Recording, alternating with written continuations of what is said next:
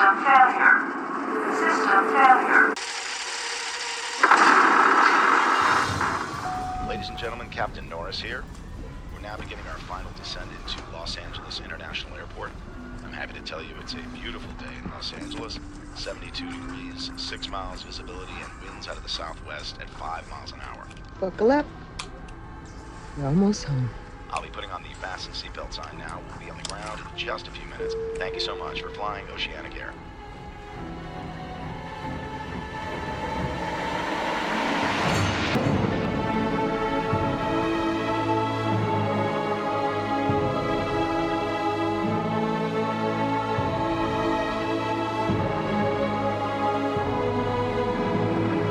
Hello, everyone. Matt here, and welcome to Looking Back at Lost, where each week I look at another episode of ABC's Lost to see how that episode fits into the series as a whole. Today I'll be looking at episode 601 entitled LA X Part 1. This is the 104th episode of the series, and there are 17 to go. And before I start anything at all, I just want to take a moment to thank uh, Ian on Twitter, aka Zort70. Uh, he helped me spiff up the Looking Back at Lost logo. Uh, he helped bring it to a higher resolution uh, in line with uh, what uh, those uh, bosses at iTunes require. So thank you very much, Ian. Ian's a pal from the from the dearly departed Alcatraz podcast. And um, he was a, a, loyal listener there, and has has followed me followed me over to some of these other projects. Uh, I will mention that uh, you can see Ian's work at cafepress.com slash Zort, Z-O-R-T 70. Uh, he's got some cool t-shirts and other uh, uh, logos and whatnot placed upon the uh, the Cafe Press merchandise. actually was just eyeing one up myself, a, lovely and witty Doctor Who t-shirt that he came up with. So certainly big thanks to you ian for your help. Uh, it's uh, I, in the time that the podcast has been going on itunes has i think twice maybe three times up to the uh, up to the the requirement uh, for for how big the picture needs to be so that it can fit with uh, the increasing resolutions that uh, all the different screens that we're using large and small those the resolutions that those screens have. So big thanks to you ian also, uh, I suppose while I'm uh, while I'm encouraging people to uh, to patronize certain uh, businesses and whatnot or certain creators, uh, the season six uh, music that I have used after a lot of debate, a lot of listening, as well as some suggestions from both Mighty Tim on Twitter and, of course, Dan Mulderlock. went with went with a movie source uh, for, uh, that Dan had suggested, uh, the new theme music uh, from the John Carter track, of course, by Michael Giacchino, and uh, the title, because uh, Michael Giacchino loves his puns. The title of this track, I believe it's the second one. I don't know if iTunes open at the moment, but the name of it is Carter They Come, Carter They Fall. Get it? You can all, I'll pause so you can chuckle. Um, and actually, it is uh, it's a as is oftentimes the case when I've bought some of these tracks. Uh, it um, it's actually two different portions of it that I kind of splice together, which is always uh, fun. Standing on the shoulders of Mr. Giacchino and uh, kind of mixing and matching and uh, and mashing and uh, figuring out uh, kind of what suits my purpose, what suits the flow for for the way the podcast is opened up. So, with those uh, obligatory mentions out of the way, a, a, uh, quick reminder to you all that you can share feedback by saying hello to me on Twitter, where I am Looking Back Lost. You can send an email to lookingbackatlost at gmail.com. You can leave a comment on the webpage, lookingbackatlost.podbean.com. And of course, you can uh, call the listener line 732 707 1815. And with that, let's now get into the Wikipedia summary for this episode LAX Part 1. In the 2004 Flash Sideways timeline, uh, we start on Oceanic Flight 815, in which the survivors' attempt to change the future has apparently successfully averted the crash. The island is now shown to be at the bottom of the ocean, and most of the characters' situations remain the same. Kate is still being transported in custody of Marshal Edward Mars. Dr. Jack Shephard is transporting his deceased father, apparently, and uh, John Locke is still paralyzed. However, there are some differences as well. Boone Carlyle is returning to Los Angeles without his stepsister. Hurley Hugo Reyes claims to be the luckiest man alive, and Locke claims to, to have participated in his walkabout. Uh, side note Wikipedia, Locke claims it, but that's not different. He would have claimed it anyway, because, yeah. Anyhow, Desmond is a passenger, and Rose Henderson reassures Jack while experiencing turbulence. During the flight, Jack is called upon to save Charlie Pace, who has asphyxiated while attempting to swallow a packet of heroin. Jack, with the help of Sayid Jarrah, resuscitates him. Charlie is arrested for drug possession. Jack also encounters Desmond, however, he is nowhere to be seen plane lands. In the 2007 portion of the storyline, uh, in the second timeline, the events directly follow those of the incident. Jack, Kate, Hurley, Sayid, Jin, Juliet, Sawyer, and Miles have been returned to the present at the site of the Dharma Initiative Swan Station immediately after Ben has killed Jacob. Sawyer is angered by the prospect of Juliet's death uh, and the idea that it was meaningless and engages in a fight with Jack. However, Juliet is alive underneath the remains of the station. The survivors eventually free Juliet. But she dies soon after, moments before she can tell Sawyer something important. Sawyer blames Jack. Hurley tends to Sayid, who has been mortally wounded by a gunshot. Jacob appears to Hurley and explains that he, Jacob, has been killed and that Hurley must take Sayid to the other's temple in order to heal him.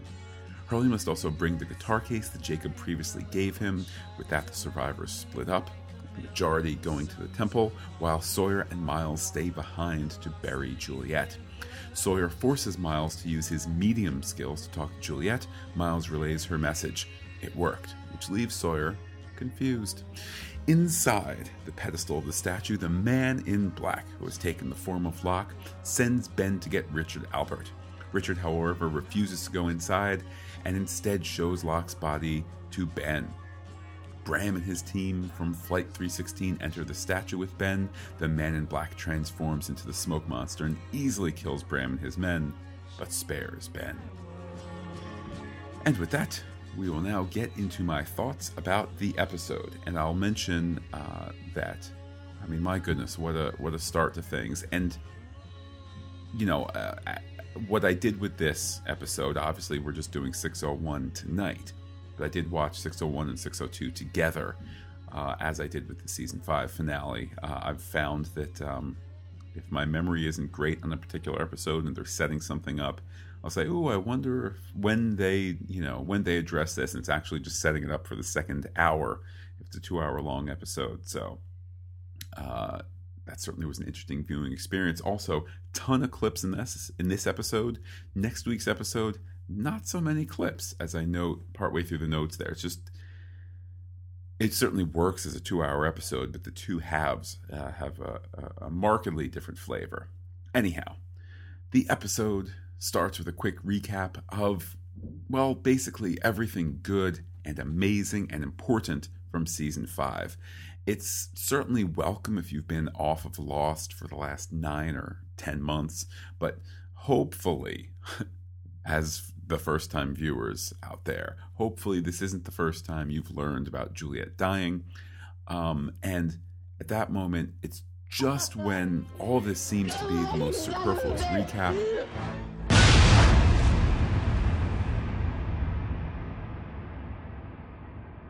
with what is kind of an extended fade to white.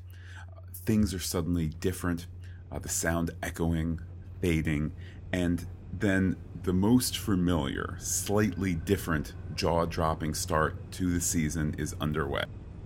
So, how's the drink?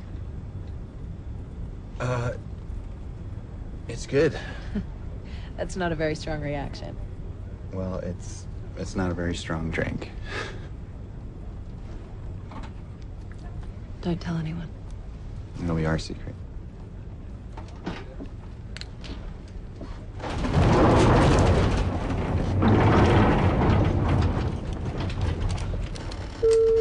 Ladies and gentlemen, the captain has turned on the fasten seatbelt sign. Please return to your seats. It's normal.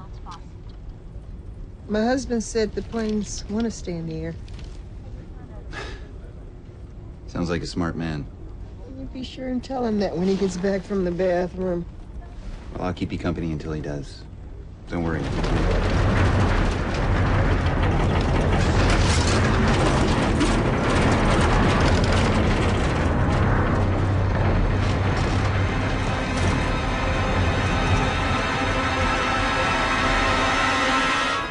and then it just goes away. It's a tremendous, unspeakable notion to things that it actually worked, that they stopped the crash, that the show has dared to do the worst thing that a show can do pull a St. Elsewhere and erase everything that you've cared about, everything that you've appreciated in the show.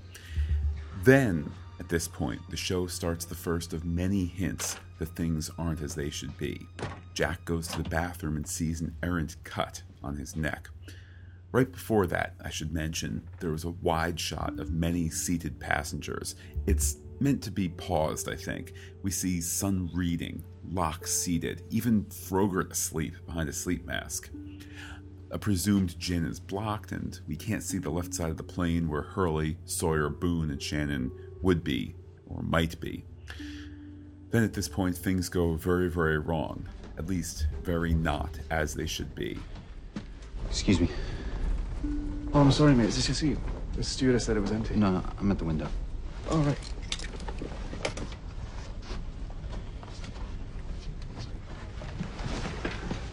So, mate, do you mind if I sit here? It's just the fella next to me's been snoring ever since we took off from Sydney. Yeah, no problem. Thanks, brother. Something wrong? No, no, you just. Do I know you from somewhere? Uh, I'm not sure. Desmond. Jack. Nice to meet you, Jack. Or to see you again. The answer is, of course, the thing that is different. It is our Christ figure right there. He's seeing Jack again. However, the show wisely, wisely does not ponder, uh, or actually, rather, let us ponder either, uh, as the camera goes out the window and frankly cheats. It goes down, down, down into the sea to the submerged island with familiar Dharma houses and the playground and the shark, even the shark with the Dharma tattoo. And it finally ends, of course, at the errant statue foot, setting up a, a season of confusion and questions, and uh, of course, giving big direction to where uh, to where things are headed. Now, I would like to just take a moment to discuss why this camera choice, why this bit of story, the way the teaser act ends, why it's a bit of a cheat. First of all, I think the question could be is the island really there in this constructed reality? Um, perhaps I mean, I, I I've never constructed a reality with all my my dead peers, at least that I know of. So uh, I can't say that there's any hard and fast rule. Conversely, to show the island there with all the island things, but there is no island. Can they get away with it in the nature of this constructed reality, which certainly in in what I know about philosophy and religion, I, am not aware of this sort of uh, constructed uh, form of afterlife.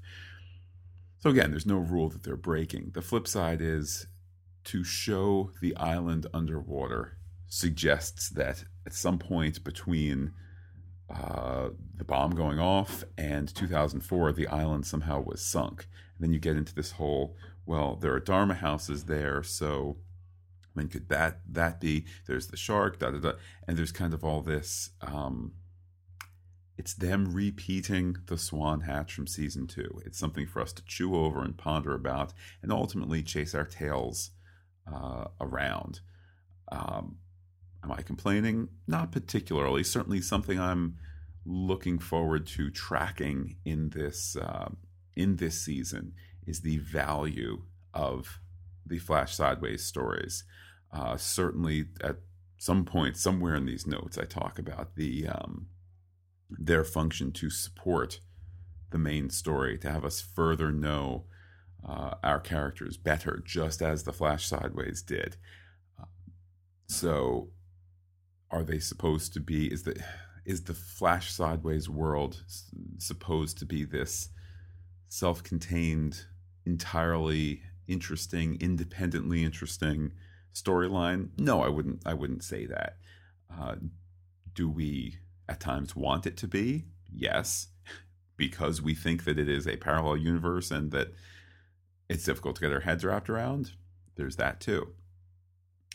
Anyhow, uh, with that, uh, with that frankly confusing, uh, terrifying notion of the Teaser Act, they somehow have erased the the first five seasons. The show that we've loved for all these years is gone. That there was no Island Adventure, and that sure enough, Lindelof and Cuse were full of it, and this season is the awful, terrible slide.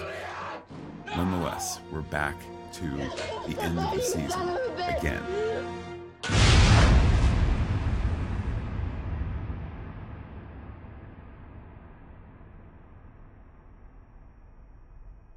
time, we start with Kate's eye opening. Ah, the return of the eye shot.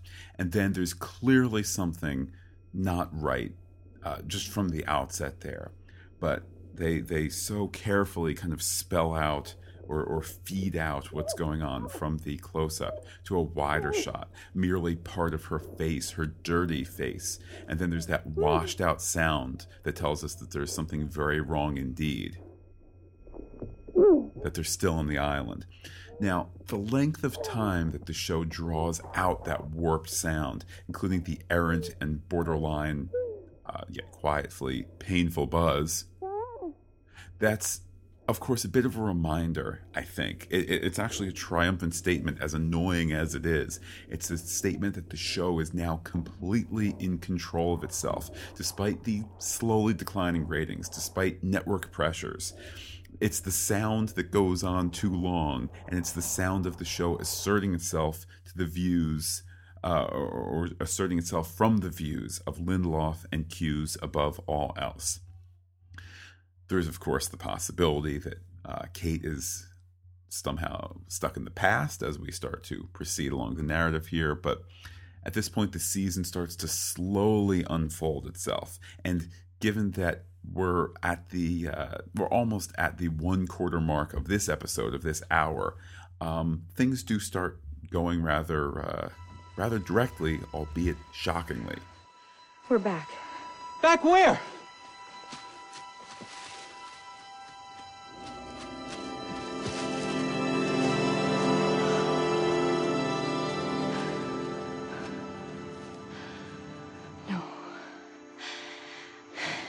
Is that the construction site? No, that's the Swan Hatch. After Desmond blew it up. Guess we're not in 1977, huh? You know, there's times that I'm critical of the show uh, monkeying around to give direct exposition so that all of you at home can understand what's going on. Here, no criticism they want to directly spell out without any question. And again, it's almost the show asserting itself beyond what the rules of of uh, television would call for. Um, you could just kind of hint at it or whatever. Here, they want to make it clear to everybody. They want there to be no debate when this episode ends. Uh, that, as Kate says, that they are back when they are where they are. Why? Why do they want that to be so clear? Because they want confusion on top of confusion. It's so incredibly dramatically daring. The show's intent at this point must have been for there to be racing theories. And I mean, at this point, I mean, here we are, Kate and Miles. The idea that some got back, Kate and Miles, and the just found Sawyer, all three of which had not yet been seen on 815. Um, it's a good theory. It lasts for about five seconds. But I think that we're just we're meant to be ah well I can't wait to have the water cooler discussion, the online discussion, etc. That there are these two par- you know two well parallel. I mean that is indeed what the show is going for. But some people some people made it and some people didn't. How long does that last? As I said, a handful of seconds because we get the maddening realization that that can't be either because the post hatch explosion island is normal for Kate, but we have seen it underwater as 815 presumably flew over it uh, at the end of the teaser act. it's just this wonderful sandcastle that they build up and then knock down. Of course, Kate can't be there if it's underwater years previous in 2004 or can it somehow be underwater and then but how did kate get there? Kate got there in 2004 when the plane crashed. It's just this wonderful confusing mess that when you say it out loud and you start to say the problem is that these are parallel and happening concurrently or granted we're at a 2007 bit with kate and 2004 bit where the plane flies over. However the events preceding Kate's presence there run concurrent to the the first flash sideways scene that we saw. It's at that moment where you can start to say, wait, the problem is that they run concurrently. If only we could separate them from being, um, frankly, from being parallel and returning to something that the show has pushed time and time and time again a linear storyline. Yes, there have been these flashbacks back and forth, and part of the fun is to say, what's the deal with Kate's playing in the thing? We're going to see a flashback about that. But at the end of the day, there still is the one superseding timeline. Whatever happened, happened.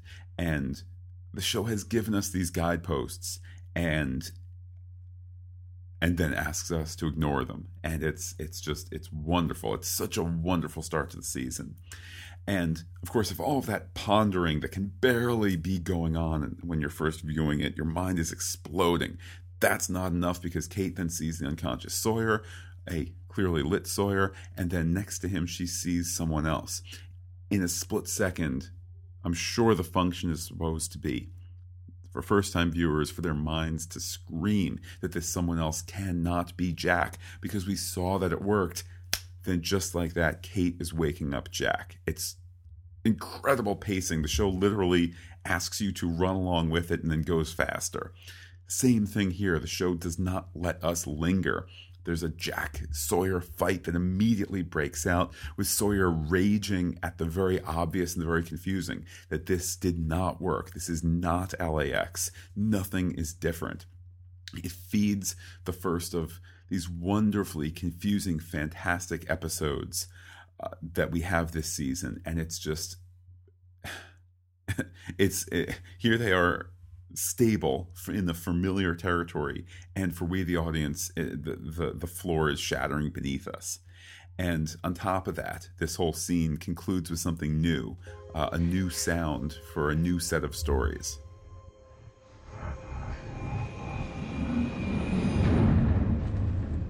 For first time viewers, of course, it's designed to be familiar yet unfamiliar and also to stick in your ear as as something that you can't quite place.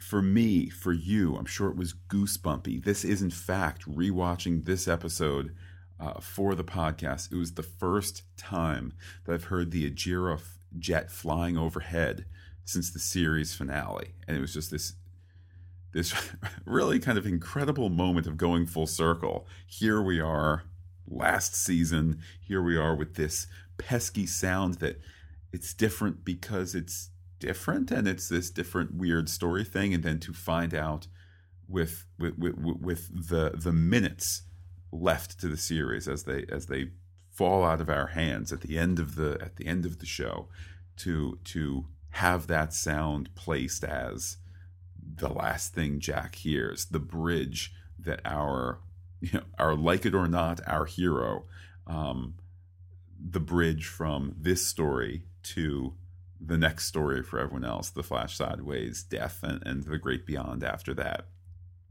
Just brilliant, brilliant, brilliant. Anyhow, we now have uh, gone to uh, into the Flash Sideways, where Jack's off to the airplane bathroom and meets the marshal. Uh, then Kate, uh, who bumps into him.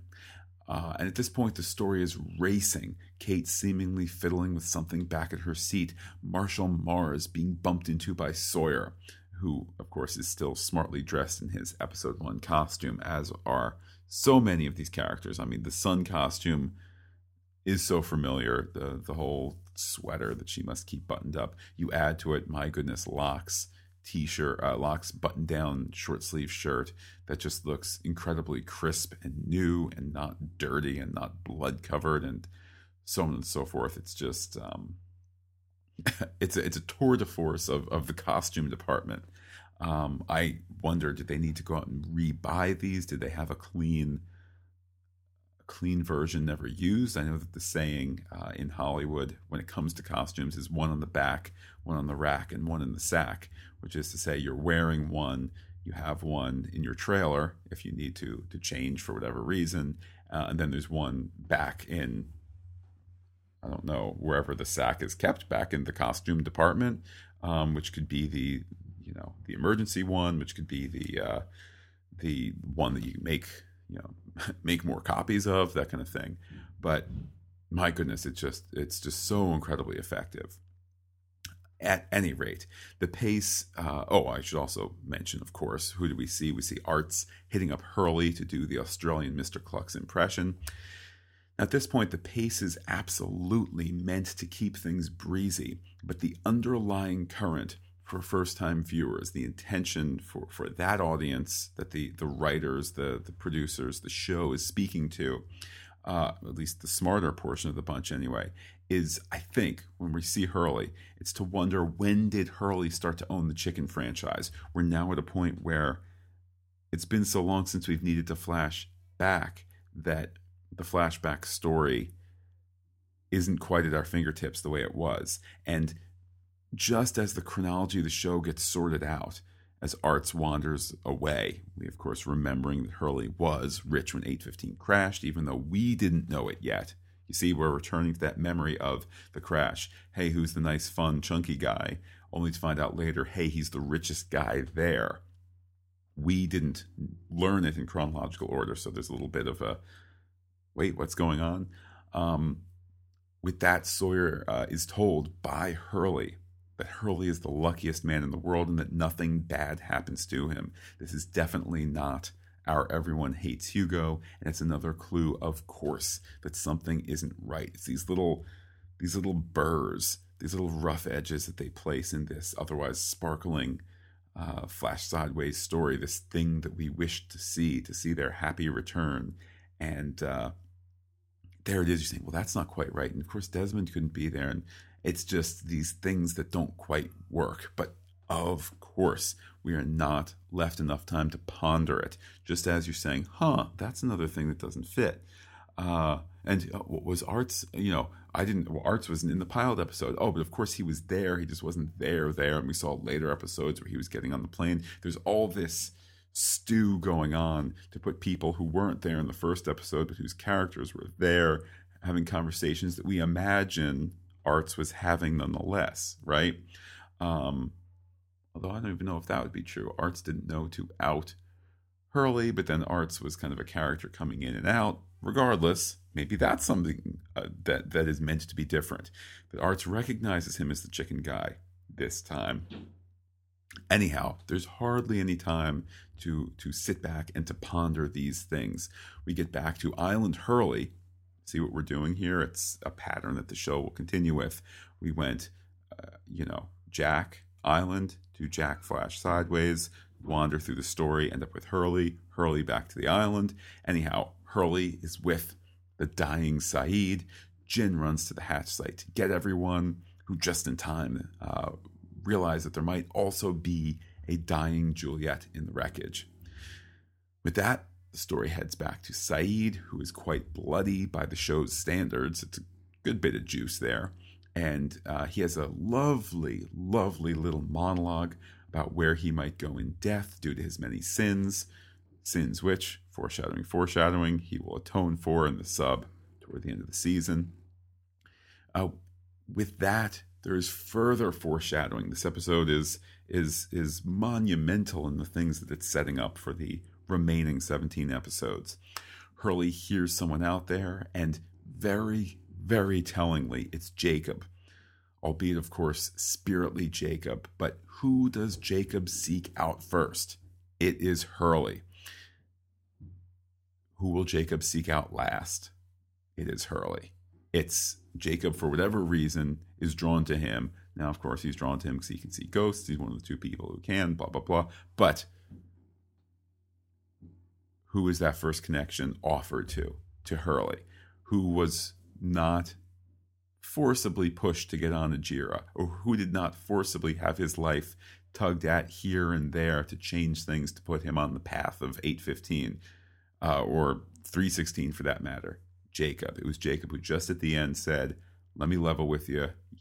You really are needed back at the island. It's up to you. Here's a guitar case if you happen to come back. Anyhow, this episode. Jacob asks Hurley if he has a minute, uh, and I assume that by a minute he means you know if he has 2,000 years to peacefully rule the island. Anyhow, with that, there's a flash sideways to one of the great, epic, epic moments of the premiere. And epic because it wasn't intended to be this way. And and it's it, it, they they go from a negative to a positive to something to an echo that gets resolved towards the end of the series. It, it, it's it's incredibly moving the the the error that's about to occur, uh, or, or or the disappointment that must have occurred for the writers and producers. We have Locke seated three seats away from Boone. The fact that there's a snoozy, sleeping, uh, sleep masked Frogurt between them is is of no consequence other than a chuckle. Now, who would we expect in that empty seat? Well, apparently they desperately wanted Maggie Grace's Shannon to be there, but her busy movie schedule just did not allow. So they have this whole absence written away as Boone is un- unable to bring her back. It is, however, it is a gift, a gift for the show that she was not able to make it to the point that I looked in multiple points on Wikipedia and Lostpedia to see if the story of her being unavailable was in fact a lie because this is the biggest rough edge of the uh, uh, uh, of this first flash sideways.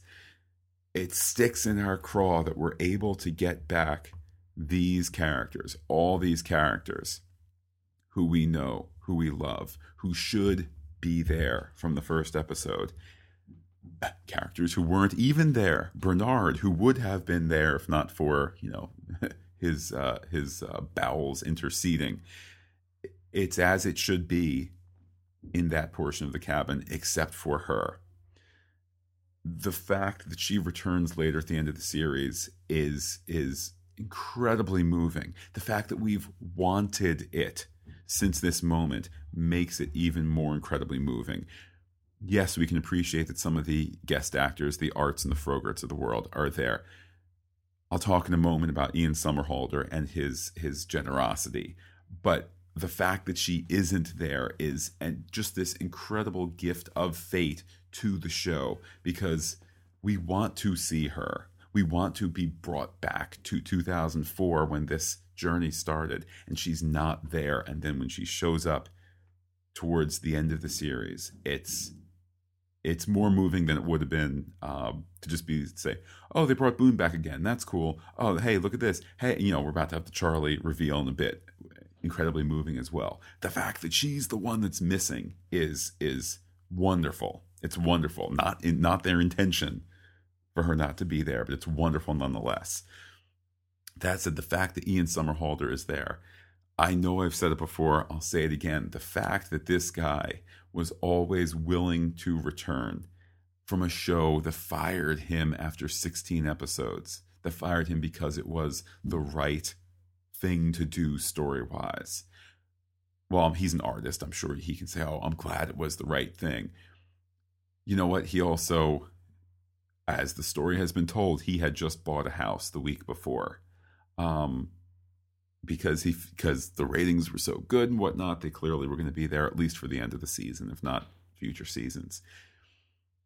The generosity of this guy. In fact, I, I don't follow him on Twitter, but the last time uh, I saw him, uh, I'll type him in here. Um, the last time I checked, his his Twitter profile even made reference to um, to having been on Lost all these years later. In fact, I'm just clicking now as we shows aliveness. Yes, dead guy on Lost, now undead on the Vampire uh, Diaries, still happily contemplating man's uh, existential dilemma.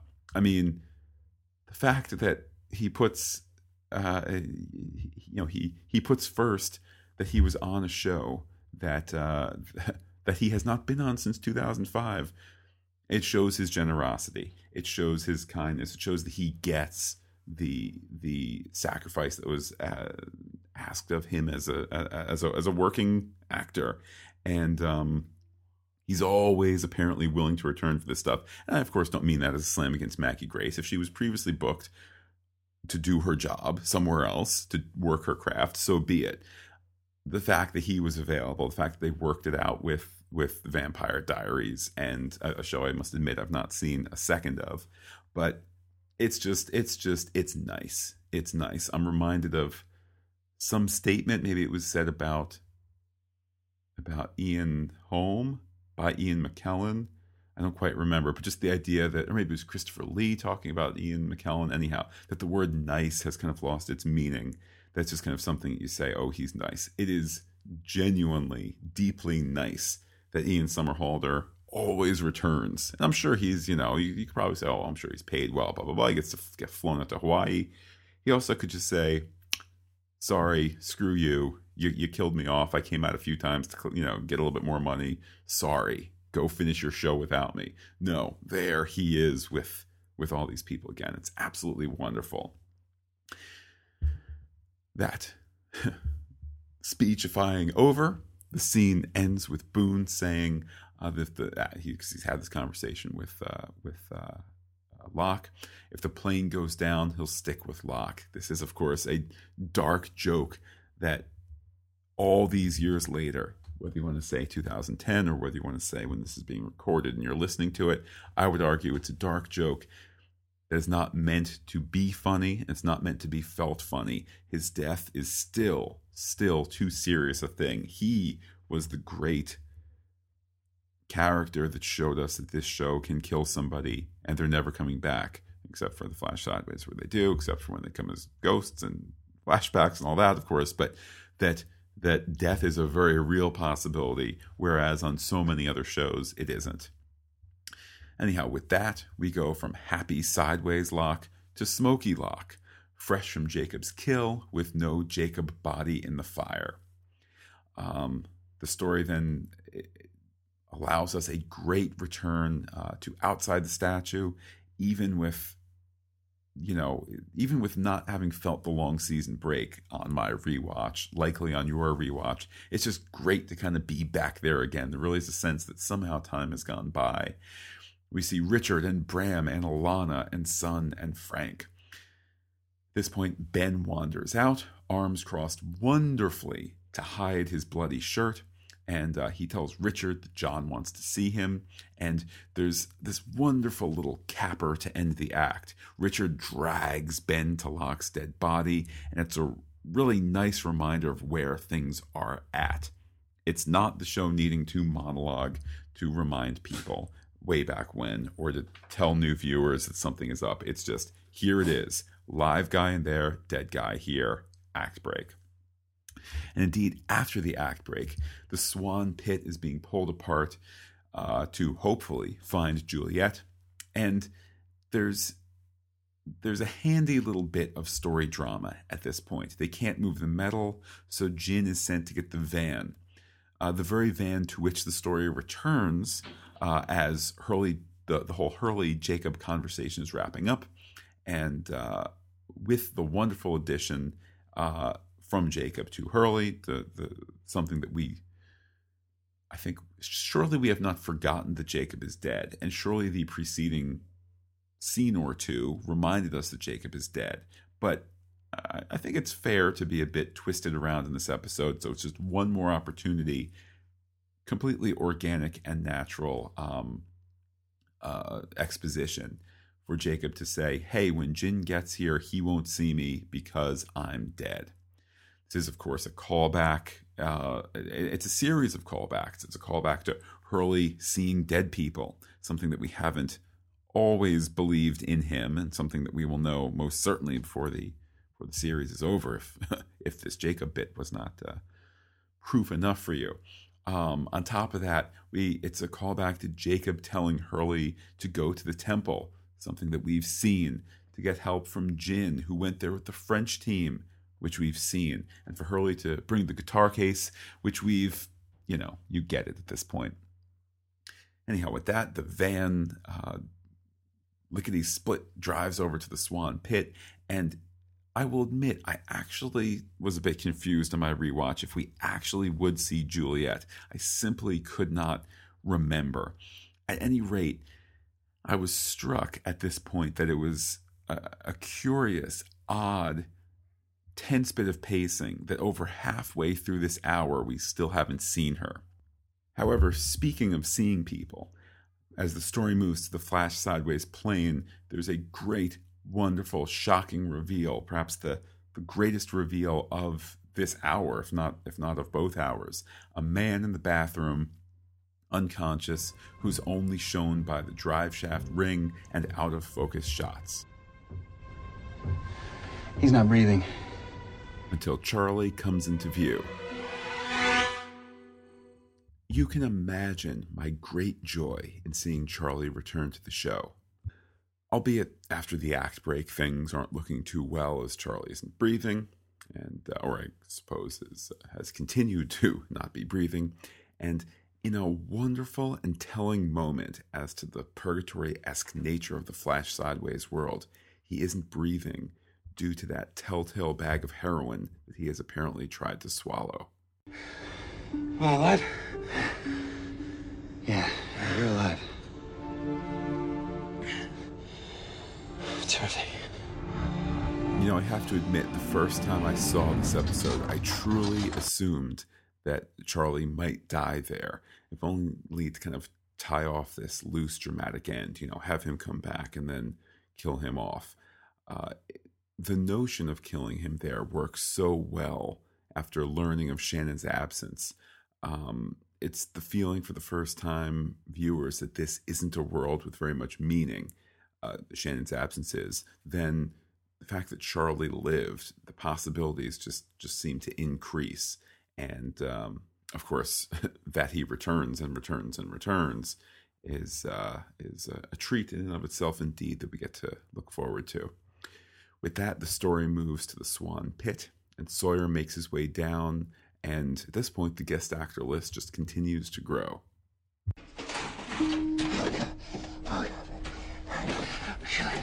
Come here.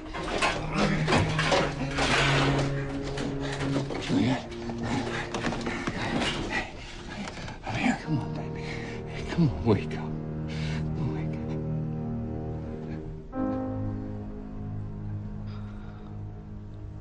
Hi. Hey.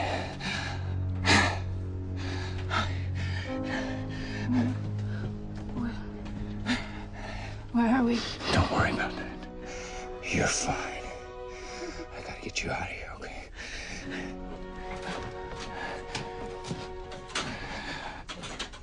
It didn't work. We're still on the island. It's okay. It's okay. I just gotta get this loose enough to get you out, okay? No, I hit the you- mountain. You're still here. You what? You hit the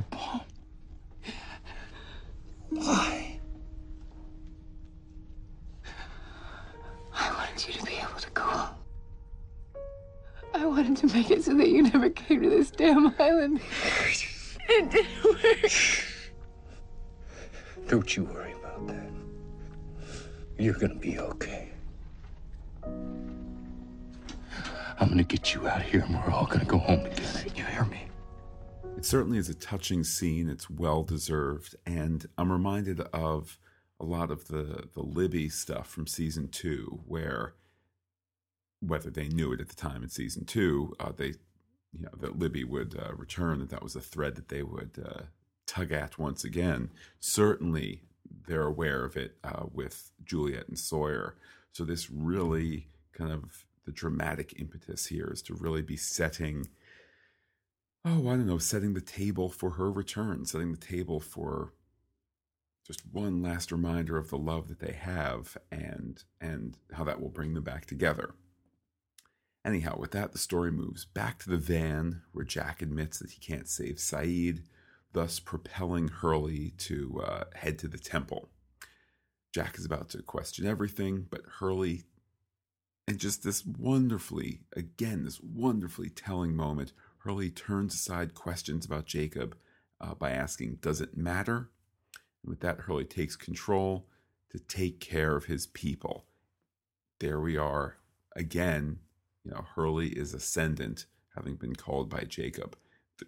It's not obvious, certainly. I don't think that anybody could have uh, easily or, or fairly predicted that Hurley would become the new Jacob when such a discussion starts to take place in this season.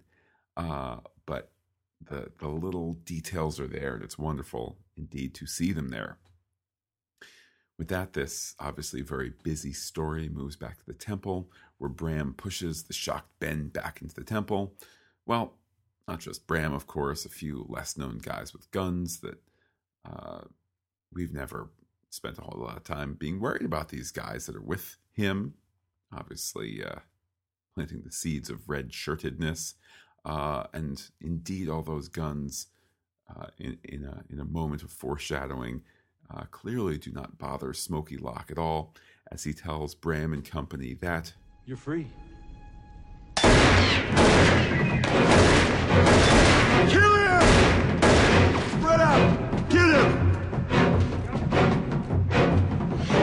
Now listen carefully in a moment because as the smoky sound appears, Giacchino hits the same pitch. Right there. It's just this wonderful moment. Uh, and, and it's equally wonderful to see Smokey kind of just prepare to rain holy terror on Bram's team, even though it's clear at this point that Bram and company were the good guys.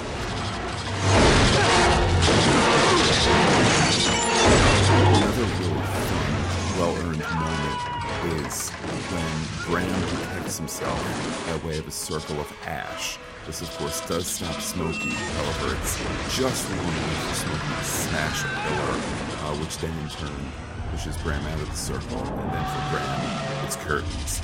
It's just, it's, it's a little moment. It's delightful. It's amusing. It's, it's, I certainly speaks to Smokey's uh, intelligence, intelligence that can see there. You know, the name so suggestive. Uh, something with uh, without a lot of intelligence, but it's just. It, it's a really fun moment. Again, I don't know why we don't feel more for Bram. Uh, perhaps because he is a you know rather one-dimensional character. We haven't gotten to know him that well. We don't particularly feel sympathies to you know Jacob's army, such as this is. Um, so it's all the more fun, nonetheless. I'm, I'm not complaining that we don't mourn for Bram. Anyhow, uh, the scene then wraps up with what has become obvious, but the show can't seem to help but spell it out. Smoky Locke apologizing to Ben that uh, that he has seen uh, Locke or Smoky or whatever moniker you want to give him that that Ben has seen the smoke form of the man in black. How about that? There we go. The message there is, of course, a message for the dullards in the audience. In case you haven't figured it out, Smoky has taken Locke's shape. With that, act break, then a scene that feels oddly paced, perhaps if only because if this episode was being viewed as one hour, although of course presented with part two, uh, nonetheless, we have Sawyer and friends still being at the Swan uh, site. Um, it just feels like a story delay at this point. It really feels like things should be moving on. Certainly, there's a great deal of of story advancement and motion uh, for the Flash Sideways. Uh, some excellent stuff, as we just heard, happening at the statue. Um, it really feels like the story needs to move on. However, it is withholding a bit because first it is Juliet who has to move on. James.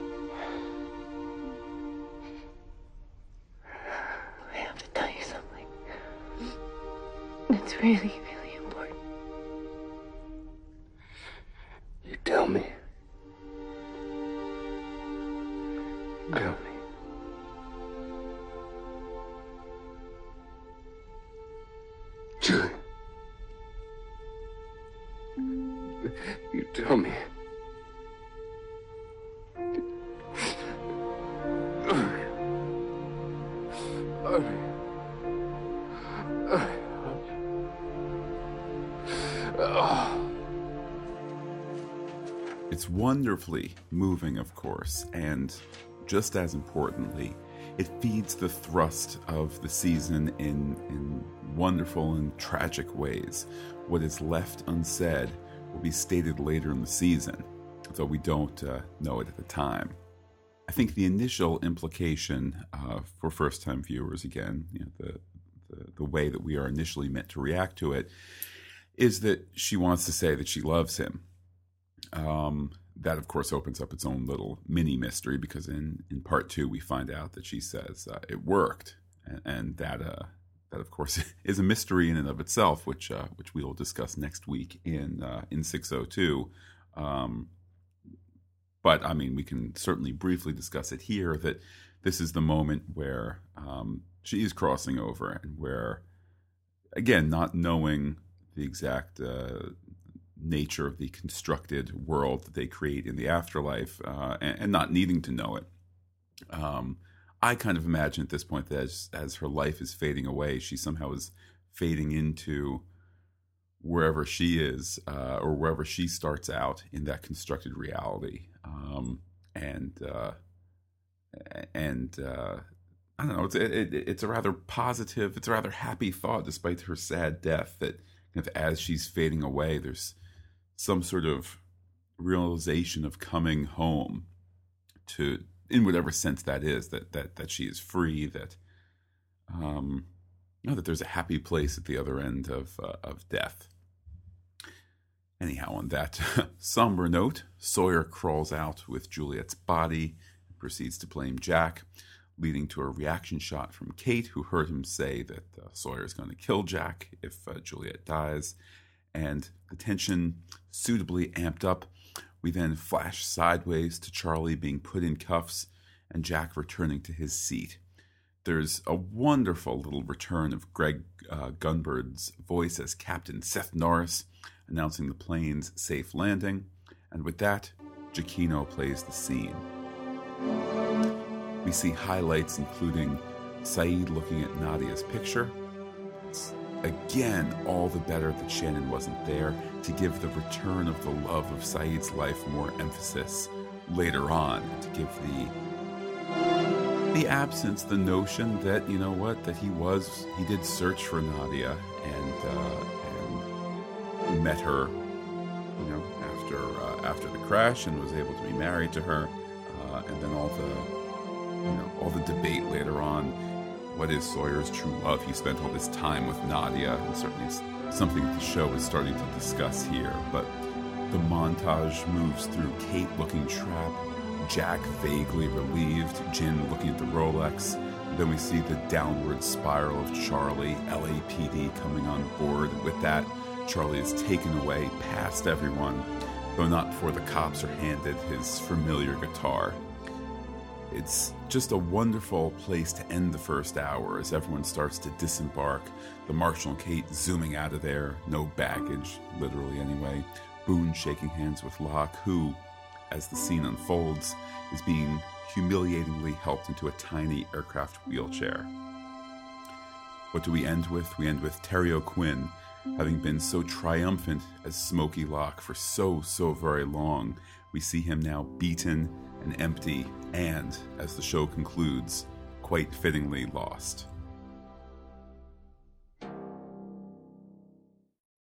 And with that, the first hour of LAX has come to a conclusion. Certainly a wonderful episode, a swirling episode with all these new new story bits uh, everywhere.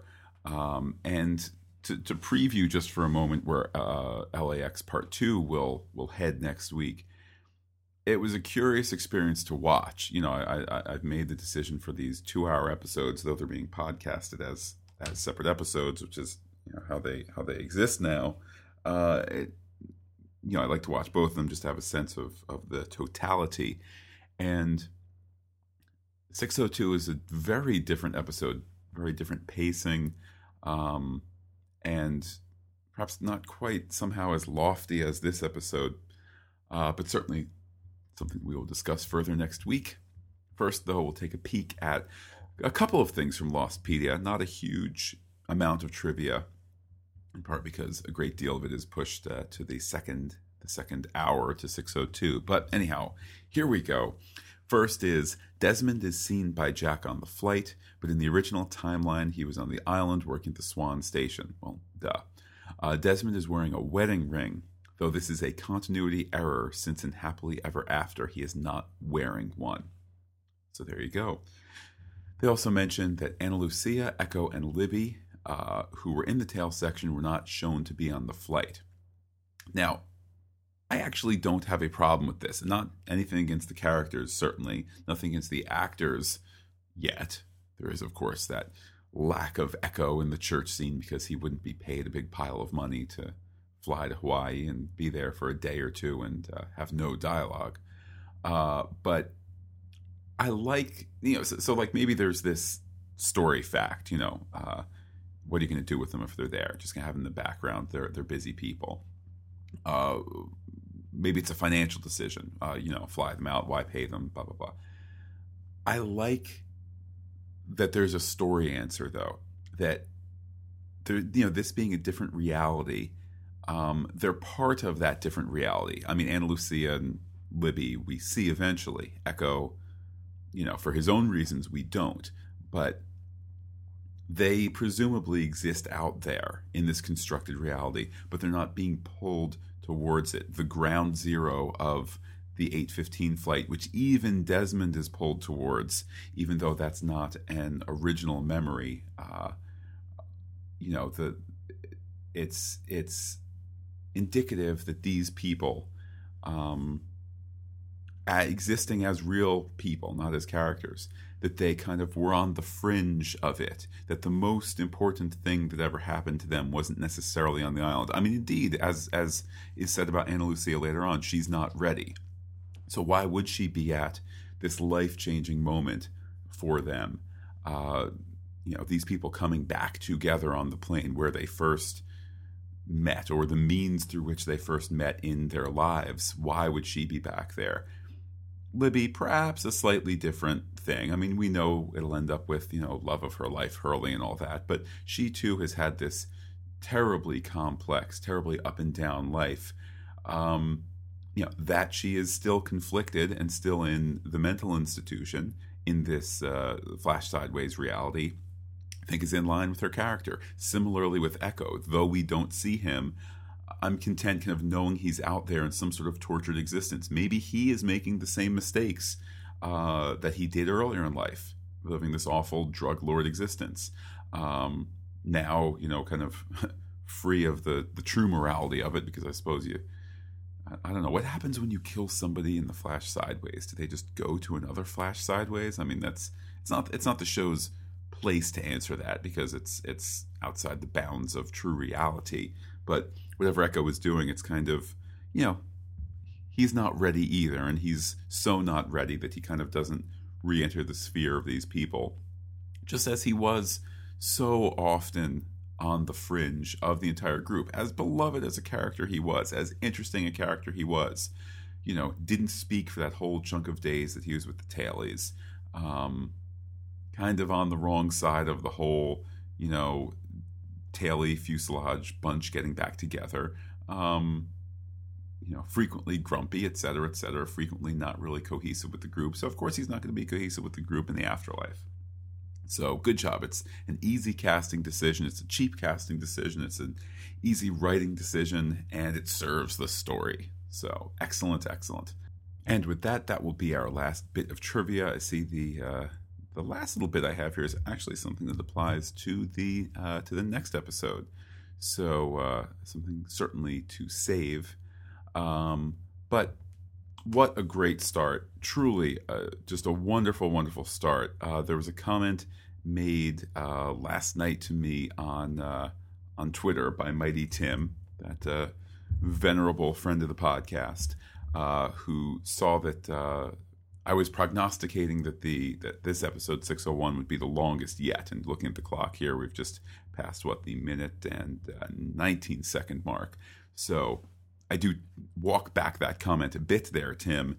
Um, in part because I was so enthralled by the episode, I didn't kind of know where I was in the 601 portion versus 602. But his question was essentially, "So are you enjoying this season six more than you thought you would?" And after having seen 601 and discussed it with all of you out there, and uh, certainly having seen and taken the notes for 602, you bet this is a great, great start to things.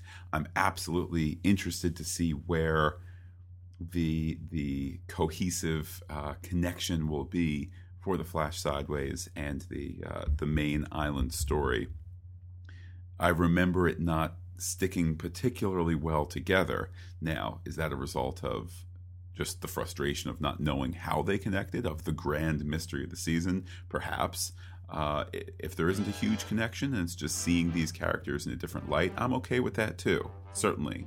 Uh, that, as I said at the top of the podcast, that was the function of the flashbacks, despite bank robberies and surgeries and drunken dads and winning the lottery. It was always just to know these strangers better, to know their secrets, to know their wants, their dreams, and that's what the Flash Sideways does as well. It's telling, it's kind of their projection of where they would like to be, or their projection of the life that they had or didn't quite have, and so forth. So, with that, I will uh, bid you all a fond adieu and uh, talk to you all again next week for 602 LAX Part 2. Take care, everybody, and bye bye.